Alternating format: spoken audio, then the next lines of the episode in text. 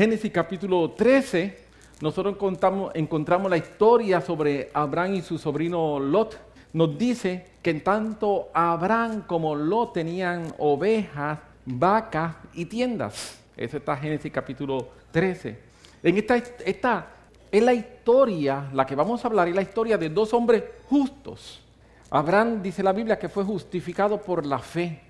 Y en 2 de Pedro capítulo 2 versículo 7, cuando se está hablando de Lot, esto lo hemos dicho en el pasado, lo voy a repetir, cuando se está hablando de Lot, se habla de Lot como un hombre justo. Así que lo que quiero que tengamos en nuestra mente, que la historia que voy a hacer, es la historia de dos hombres justos, amén. No estoy hablando acerca de un impío y un cristiano, no estoy hablando acerca de un pagano y un buscador de Dios, estoy hablando de dos personas que en distintos versículos de la Biblia encontramos que cuando hace una referencia a ellos, hace una referencia como Abraham, el hombre que fue justificado por la fe. Y repito, 2 Pedro capítulo 2, versículo 7, refiriéndose a Lot como un hombre justo. Nos dice la Biblia que llegó el momento en que la tierra que habitaba no era suficiente, pues sus posesiones eran muchas. ¿Vio? La tierra que habitaba no era suficiente porque sus posesiones eran muchas. Es interesante, algunas veces la bendición de Dios trae problemas. Dios los estaba bendiciendo, Dios los está prosperando, y como Dios los bendijo y Dios los prosperó, tuvieron problemas. Algunas veces nosotros queremos la bendición sin los problemas. Y yo quiero decirte que muchas veces la bendición va a traer problemas, va a traer ajustes, va a traer cambios, va a traer decisiones. Y eso es normal dentro de un proceso de bendición. Así que la Biblia nos dice que su posesión era mucha, así que ellos tuvieron que eh, buscar alternativas como consecuencia de que de esto, de que sus posesiones eran muchas, la Biblia nos dice que hubo contienda entre los pastores del ganado de Abraham y los pastores del ganado de Lot. Entonces Abraham le dice a Lot, Lot, vamos a hacer lo siguiente, no está bien que nosotros tengamos problemas, yo creo que es tiempo de, separarnos, de, de, poner un espacio entre nosotros. Y le dice a Lot que él escoja la tierra que él desea y que Abraham se quedará con la otra. Y así es exactamente lo que ocurrió. Si leemos Génesis capítulo 13, voy a leer versículo 10 al 12 y después voy a brincar al 18. Eh, Génesis 13, 10 al 12 dice, y alzó sus ojos y vio toda la llanura del Jordán, que toda ella era de riego como el huerto de Jehová, como la tierra de Egipto en el desierto de Zoar, antes que te destruyese Jehová por Sodoma y Gomorra. Entonces Lot escogió para sí toda la llanura del Jordán y se fue hacia el oriente y se apartaron el uno y el otro. Abraham acampó en la tierra de Canaán, en tanto Lot habitó en las ciudades de la llanura, poniendo sus tiendas hasta Sodoma. Esto poniendo sus tiendas hasta Sodoma, literalmente moviendo sus tiendas hacia Sodoma. O sea, él la colocó en un lugar y después la movió un poco más y después la movió un poco más y después la movió un poco más. Habla de un proceso, no de un suceso único, sino de un proceso. Génesis 13, 18 Abraham pues removiendo su tienda, vino y moró en el encinar de Manré, que está en Hebrón, y edificó allí altar a Jehová. Quiero simple y sencillamente hacer una comparación breve para de ahí continuar. Lot buscó un lugar donde él sentirse bien, mientras que Abraham buscó un lugar donde levantar un altar de adoración. Los dos son hombres justos, pero los dos miraron la oportunidades de forma distinta. Ante la posibilidad decisional, ante la oportunidad que se le dio de escoger, uno escogió un lugar donde sentirse bien, otro escogió un lugar donde levantar un altar de adoración. Recordemos Ambos son identificados como personas justas. Está bien, no estamos hablando de un seguidor de Dios y de un inmundo, un impío, un pagano. Pero cada uno de ellos tomó decisiones que afectaron su vida, su futuro y su descendencia. Las decisiones de Abraham afectaron su vida, afectaron su futuro y afectaron su descendencia. Pero de la misma manera, las decisiones de Lot afectaron su vida, afectaron su futuro y afectaron su descendencia dos justos en un momento decisional, uno decidiendo por lo que le es conveniente, lo que le es cómodo, y otros decidiendo por dónde puedo levantar un altar para Dios. Y cómo las consecuencias de sus decisiones tienen un impacto tan extraordinario en su presente, en su futuro y su genealogía. Así que una pregunta que yo con esta introducción, una pregunta que me quiero hacer es, ¿dónde estamos edificando nuestra tienda? ¿Dónde estamos poniendo nuestra tienda? ¿La estamos poniendo en un lugar donde podemos levantar un altar de adoración? ¿O la estamos poniendo donde nos sentimos cómodos? Donde pensamos que las cosas nos van a ir mejor. Fíjense, no tiene nada que ver con justicia o injusticia lo que estoy hablando. Tiene que ver con decisiones. ¿Dónde yo estoy decidiendo colocar mi tienda? ¿En un lugar que me permite? ¿En un lugar que me ayuda? ¿En un lugar que me habilita para levantar un altar de adoración? ¿En un lugar donde qué bien van las cosas? Qué bien se siente estar aquí. Qué cómodo estoy. Creo que hay una diferencia significativa. En varias ocasiones, tanto Efraín como yo hemos hablado sobre el poder que tiene una decisión. Y la verdad es que una decisión en sí misma no tiene poder.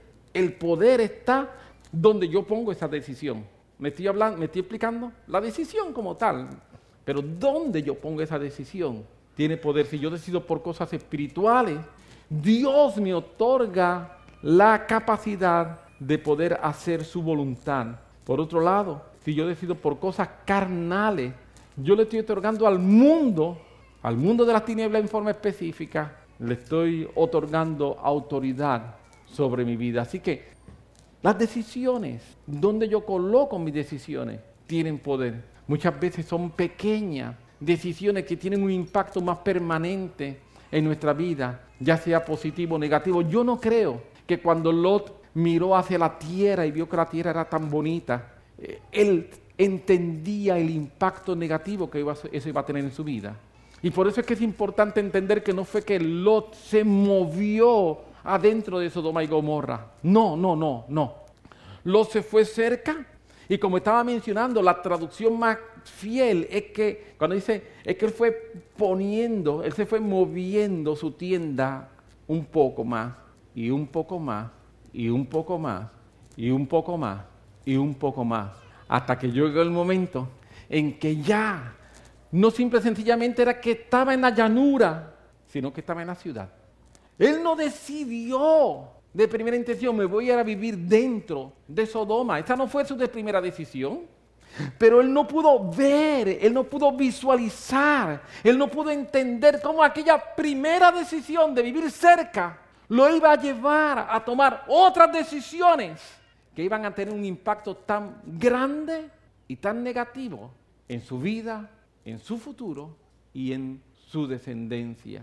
Él simplemente pensó en su comodidad, él pensó en su bienestar, pero en ese momento pensando en su comodidad y su, bienestar perdió de vista su comunión y su adoración. Por esto es que la Biblia dice que él vivía abrumado. Vivir abrumado era una consecuencia de sus decisiones. David Wilkerson dijo, no creo que cada desgracia que le suceda a un cristiano provenga del enemigo. Culpamos erróneamente a Satanás por nuestro descuido, desobediencia y pereza. Lo voy a repetir. David Wilkinson, uno de los héroes modernos de la fe. No creo que cada desgracia que le suceda a un cristiano provenga del enemigo. Culpamos erróneamente a Satanás de nuestro descuido, desobediencia y pereza. Y hay una realidad. No todas las dificultades que nosotros enfrentamos son batalla o guerra espiritual. No. Hay dificultades que enfrentamos que son simple y sencillamente el resultado de nuestras acciones. ¿Recuerdan el famoso versículo que hemos citado del profeta? Sembraste viento, cosechaste tempestades. Sembraste viento, cosechaste tempestades. Estás ahora en medio de una tempestad y dices, Señor, ¿qué pasó? Es que sembraste vientos. Y como sembraste vientos, ahora estás en medio de una tempestad que es el resultado de tus acciones, es el resultado de tus decisiones. Así que si nosotros corregimos nuestras acciones, en muchas ocasiones los resultados van a cambiar. Las decisiones son importantísimas, hermano. no tengo forma de enfatizar esto, cuán importante son las decisiones que tú y yo estamos tomando. Afectan de una manera impensable nuestro presente y nuestro futuro. Es algunas veces realmente imposible poder pensar en el efecto que esas decisiones puedan tener y por eso es que es tan importante. Y yo quisiera ver dos ejemplos en la Biblia de personas tomando decisiones y cómo esas decisiones afectan su futuro. Amén. Malaquías, y en este una es interesante. Malaquías capítulo 2, versículo 2. Mira cómo las decisiones afectan futuro. Si no oyereis y si no decidís de corazón, da gloria a mi nombre. Está Dios hablando, ¿está bien? Y escucha lo que Dios está diciendo. Si no oyereis y si no decidís de corazón dar gloria a mi nombre, ha dicho Jehová de los ejércitos, enviaré maldición sobre vosotros y maldiciré vuestras bendiciones. Y aún las he maldecido porque no habéis decidido de corazón. Mi decisión, o mi decisión es errónea, pero mi decisión en este caso tenía el poder de librarme de la maldición. Lo que tenía que decidir de corazón y al, y al decidir por Dios decidir por su voluntad, soy librado de maldición. Veamos otro, número capítulo 14, versículo 24. Pero a mi siervo Caleb, por cuanto hubo en él otro espíritu y decidió ir en pos de mí, yo le meteré en la tierra donde entró y a su descendencia la tendrá por posesión. Nuevamente el mismo principio. Mis decisiones tienen el poder, en este caso, de atraer bendición. En el otro caso, las decisiones atraían maldición, pero fueron las decisiones. En este caso, las decisiones traen bendición. Cuando yo decido por Jesús, yo estoy atrayendo bendición a mi vida. Amén. Cuando yo decido por Jesús, automáticamente yo atraigo bendición en mi vida. Pedro nos llama que nosotros eh, fuimos creados para bendición. Amén. Mark Batterson dice que antes de la primera maldición ocurrió la primera bendición. La bendición. Antes de la primera maldición ocurrió la primera bendición. Cuando Dios crea al hombre, ¿qué fue lo primero que Dios hizo? Lo bendijo. Porque el deseo de Dios, la intención de Dios siempre es bendecirnos, no es otra. Somos nosotros los con, con nuestras decisiones podemos atraer maldición a nuestras vidas. Pero de la misma manera, con nuestras decisiones, rompemos ese ciclo y aceptar a Jesús como Salvador es la decisión de romper ese ciclo. Y entonces vivir cerca de Él vivir en abundancia, la vida que Dios nos ha dado, esa vida abundante, es extraordinario. La realidad es que las decisiones que yo tomo hoy impactarán los resultados que tendré mañana. ¿Tú quieres mañana tener mejores resultados? Toma hoy buenas decisiones.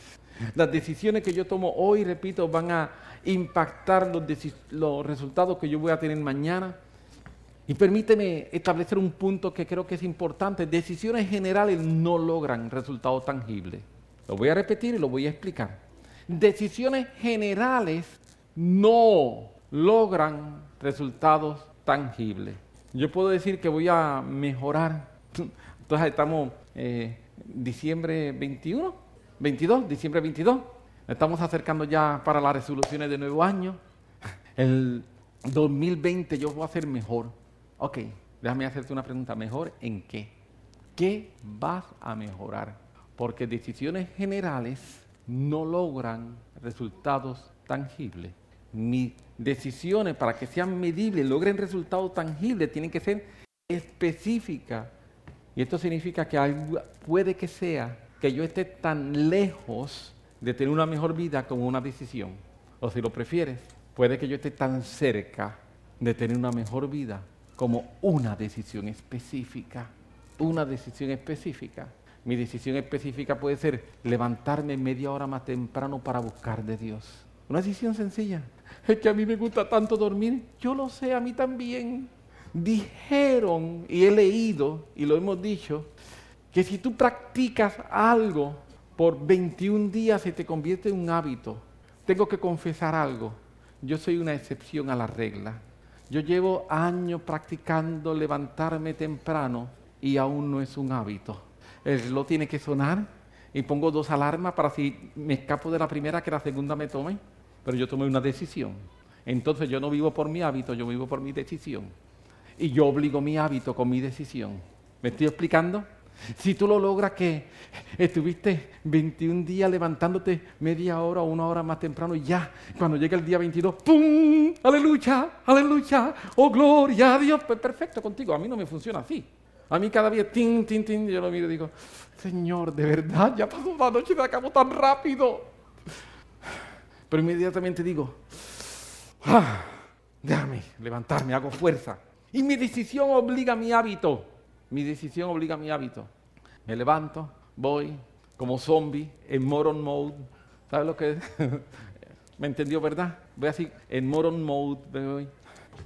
Abro la pluma y me echo agua en la cara.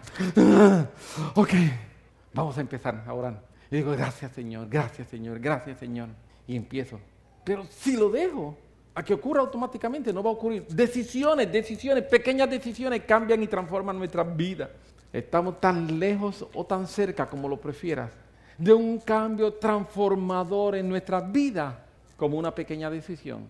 La pequeña decisión de apagar el televisor antes, de que no me cojan las 12, las 1, las 2 de la mañana viendo, porque si no sé que no me voy a levantar a orar. La pequeña decisión de cuánto tiempo le voy a dedicar a las redes sociales. Permítame decirle, hay estudios que ya están comprobando que las redes sociales están creando mucha contaminación emocional. Esa es la palabra, contaminación emocional. Así que la Biblia dice que yo no me debo contaminar y yo no me dejo dejar contaminar. Y yo quiero decirte como una palabra de advertencia, si tus redes sociales te están contaminando, de momento estás sintiendo, pues mira lo que puso ahí. Eso es contaminación y eso te hace daño. No te dejes dominar por eso, eso es diabólico. Amén. Y aunque no digas amén, es verdad. Bendito sea el nombre del Señor. Así que te pregunto nuevamente, ¿dónde estamos poniendo nuestra tienda? ¿En un lugar donde sentimos cómodo o en un lugar donde puedo edificar un altar de adoración? En eso nosotros encontramos la liberación del pueblo de Israel de la esclavitud de Egipto y todos nosotros hemos escuchado acerca de la historia de las diez plagas, el mar rojo, etcétera, etcétera, etcétera. Pero quisiera centrarme en uno de los sucesos, en este proceso de liberación en Éxodo capítulo 8, versículo 25, quiere un proceso específico. Y dice, entonces llamó Faraón a Moisés y a Aarón y le dijo, id y ofreced sacrificio a vuestro Dios dentro del país. Esa expresión dentro del país en forma literal es dentro de los límites de la ciudad. Ve y ofrece eh, sacrificio a tu Dios dentro de los límites de la ciudad. Y yo pienso que una de las estrategias que el enemigo está utilizando muchas veces contra los creyentes es que nosotros ofrezcamos y sirvamos a Dios dentro de los límites de la ciudad que Él quiere y que Él ha establecido. O sea que nuestra, nuestro servicio va a estar limitado a lo que sea aceptable a esa ciudad. Ese era el problema. Y eso fue lo que la contestación de Moisés a Faraón le dijo, no, porque nuestra adoración, nuestra adoración no es vista con buenos ojos dentro de los límites de la ciudad. Y él dice, no, pero hazlo dentro de los límites de la ciudad. Y dice, no, dentro de los límites de la ciudad yo no puedo hacerlo. Mi adoración tiene que ser una adoración fuera de los límites de la ciudad. Éxodo 8, 26, el próximo versículo lo dice, pero Moisés respondió, no conviene que lo hagamos así porque es abominación para los egipcios que sacrifiquemos al Señor nuestro Dios. Y si sacrificamos lo que es abominación para los egipcios delante de sus ojos, ¿no nos apedrearán? Nuestro servicio a Dios requiere que nosotros sigamos las instrucciones de Dios y las mismas se establecen que no puede ser según el mundo lo dice. No, no puede ser según el mundo lo dice. Éxodo luego, entonces, el versículo 27. Andaremos a una distancia de tres días de camino en el desierto y ofrecemos sacrificios al Señor nuestro Dios, tal como Él nos manda. ¿Qué yo quiero decir con todo esto? En nuestro cristianismo moderno está de moda tratar de servir al Señor dentro de los límites de la ciudad. Aceptamos el aborto porque la ciudad acepta el aborto. Aceptamos la pornografía porque la ciudad acepta la pornografía.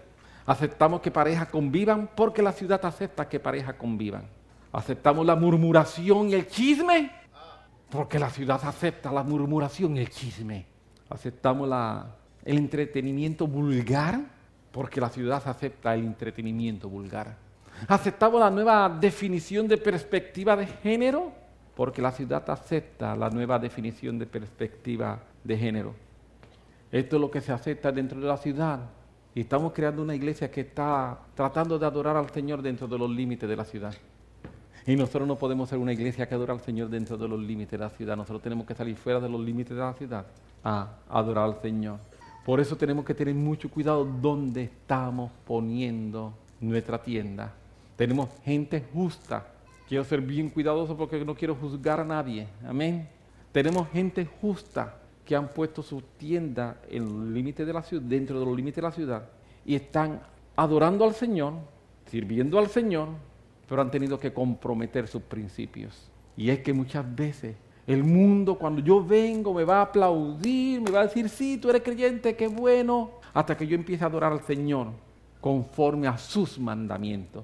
Cuando yo empiezo a adorarlo conforme a sus mandamientos, entonces, no, no, no, no, no, no, no. Tú, tú, eres una persona que, no sabe tratar a los demás, tú, tú generas odio. ¿Me estoy explicando? Tenemos que tener mucho, mucho, mucho cuidado. Nosotros no podemos servir al Señor dentro de los límites de la ciudad. Nosotros tenemos que servir al Señor fuera de los límites de la ciudad. Y te digo lo extraordinario de todo esto. Escúchame bien. Lo que voy a decir no es un juego de palabras. Lo que voy a decir es una gran verdad. Y quiero decirla, la desarrollo y tenemos nuestro tiempo de oración. Lo extraordinario de esto es que no depende de mí, aunque depende de mí.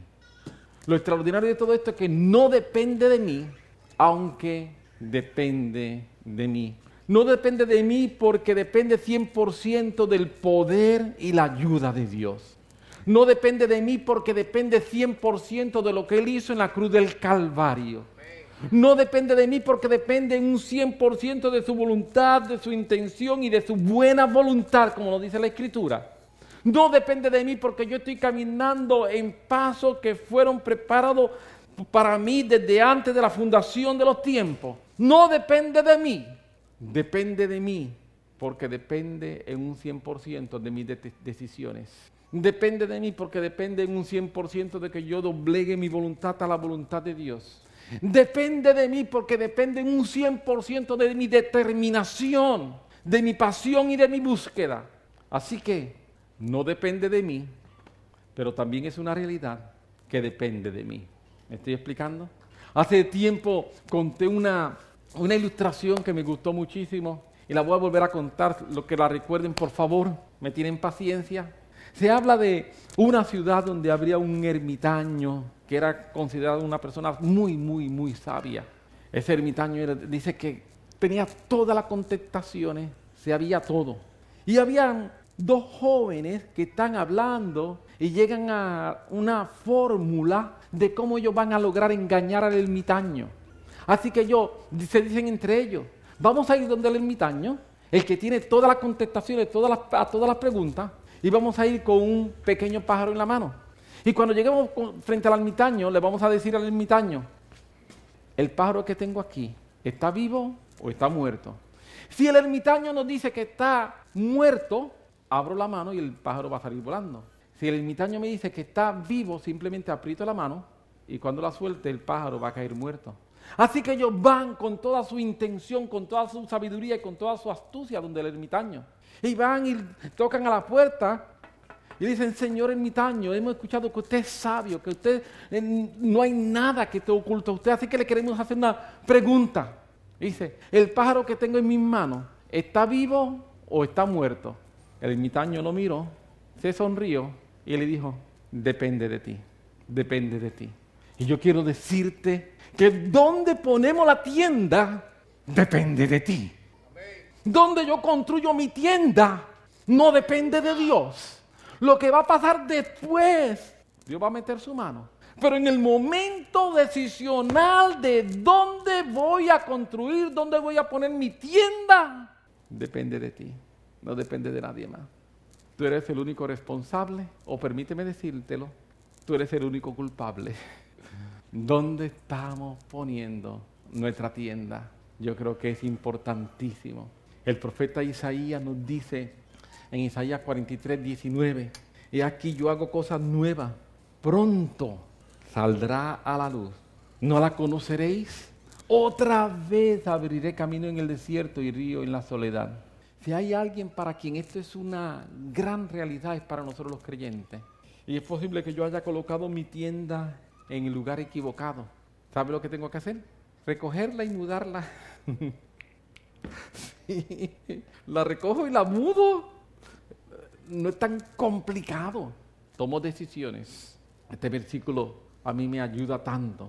Porque si hay alguien para quien esto es una realidad, es para el creyente. Mira dos principios que se mencionan. Dios dice que está haciendo cosas nuevas, pero dice que esa cosa nueva la está haciendo otra vez. ¿Cómo es que otra vez está haciendo lo nuevo, que es viejo lo convierte en nuevo? Porque es que Dios es así. Porque por eso que la Biblia dice que sus misericordias son nuevas. Y cuando la Biblia dice que son nuevas, permíteme decirte que la palabra que se está utilizando en el original, en el hebreo, no se refiere a nueva en el sentido de que, de que es, eh, por ejemplo, yo tenía una china y ahora tengo otra china, sino se refiere a nueva en que es cualitativa, cualitativamente nueva, mejor. Cuando dice que sus misericordias son nuevas para mí cada día, eso es lo que quiere decir. Yo digo, ah, este es el Dios que es el Dios que hace cosas nuevas otra vez, otra vez. Yo creo que nosotros llevamos más de un año, año y medio que hemos estado hablando acerca de este Dios que hace las cosas otra vez. De este Dios que quiere hacerlo de nuevo. Amén. Y eso es una gran realidad. Es el Dios que quiere hacerlo de nuevo. El Dios que quiere hacerlo otra vez. Y lo único que yo tengo que hacer, porque depende de mí, es dónde voy a construir mi tienda. ¿Dónde voy a construir mi tienda? La Biblia dice que el Padre hasta ahora trabaja son nuevos comienzos en que Él quiere que tú y yo entremos en una aventura de fe, una aventura extraordinaria con Él, donde Él nos está llevando de la mano para hacer cosas mejores en nosotros. Te puedes poner sobre tus pies un momento y así tenemos un momento para, para orar, para bendecir el nombre del Señor y darle gracias a Dios por las cosas que Él está haciendo, estas cosas nuevas que Él hace continuamente en ti y en mí. Este es el Dios extraordinario él es el Dios que no falla, Él es el Dios que no cambia, Él es el Dios que es el mismo ayer, hoy y por siempre. Amén. Padre, gracias. Gracias por tu misericordia, gracias por tu bondad, gracias por lo que tú estás haciendo. Yo te doy gracias por tu palabra. Yo te doy gracias por tu palabra, Señor. Yo te doy gracias por tu palabra. Sí, Señor, yo te doy gracias por tu palabra tu palabra que viene a nosotros y tu palabra que viene a fortalecernos, tu palabra que viene a confortarnos, tu palabra que viene a transformarnos. Yo te doy gracias por tu palabra. Yo te doy gracias, Señor, por esa palabra que nos confronta, pero por esa palabra que nos alienta, por esa palabra que nos anima, por esa palabra, Señor, que nos viene a dar la fuerza que no, no tenemos, Señor, cuando la necesitamos. Yo te doy gracias porque tú eres así, Señor. Y yo te pido, Padre, en el nombre poderosísimo de Jesús de Nazaret, que tú seas, Señor, obrando en nuestras vidas. Y te pedimos, Señor, gracias. Ayúdanos, Señor, en la toma de decisiones, a tomar decisiones que te honren, a tomar decisiones, Señor, que sean conforme a lo que tú nos estás hablando. Ayúdanos a tomar decisiones, Señor, que sean decisiones que estén, Señor, en armonía con tanta palabra, tanta palabra. Y Señor, en esta, en esta mañana que hemos estado hablando acerca de tomar decisiones y dónde vamos a poner nuestra tienda, si vamos a poner nuestra tienda simplemente en un lugar de comodidad o si vamos a poner nuestra tienda en un lugar de donde podemos levantar un altar de adoración. Ayúdanos, Señor, a determinar por poner nuestra tienda donde podemos levantar un altar de adoración. Ayúdanos, Señor, a que sea así, entendiendo, Señor, que depende 100% de nosotros depende de nuestras vidas, depende de lo que nosotros estamos decidiendo, depende de lo que nosotros estamos haciendo. Señor, en el nombre poderosísimo de Jesús de Nazaret, gracias, gracias, gracias, gracias. Oh, gracias, gracias, gracias. Y ahí donde tú estás, yo te invito a que, a, que tú vayas pensando y vayas eh, analizando dónde tú tienes tu tienda.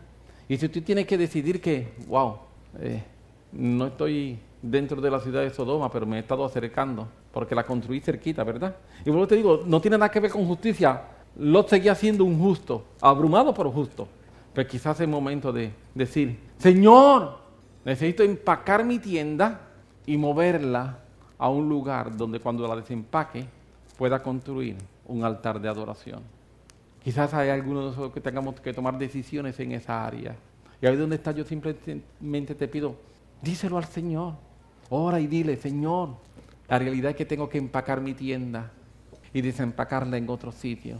Tengo que hacer decisiones porque dependen de mí. Tengo que tomar decisiones porque dependen de mí. Y díselo a él, vamos, como estamos así, díselo al Señor, díselo. Dependen de mí. Oh Señor, te adoramos y te bendecimos. Tomamos decisiones por ti, Señor. Decisiones a tu favor, a favor del reino, a favor de lo que tú estás haciendo. Decisiones a favor tuya, Señor. Te adoramos y te bendecimos. Te damos gloria y honra a ti. Te damos adoración a ti.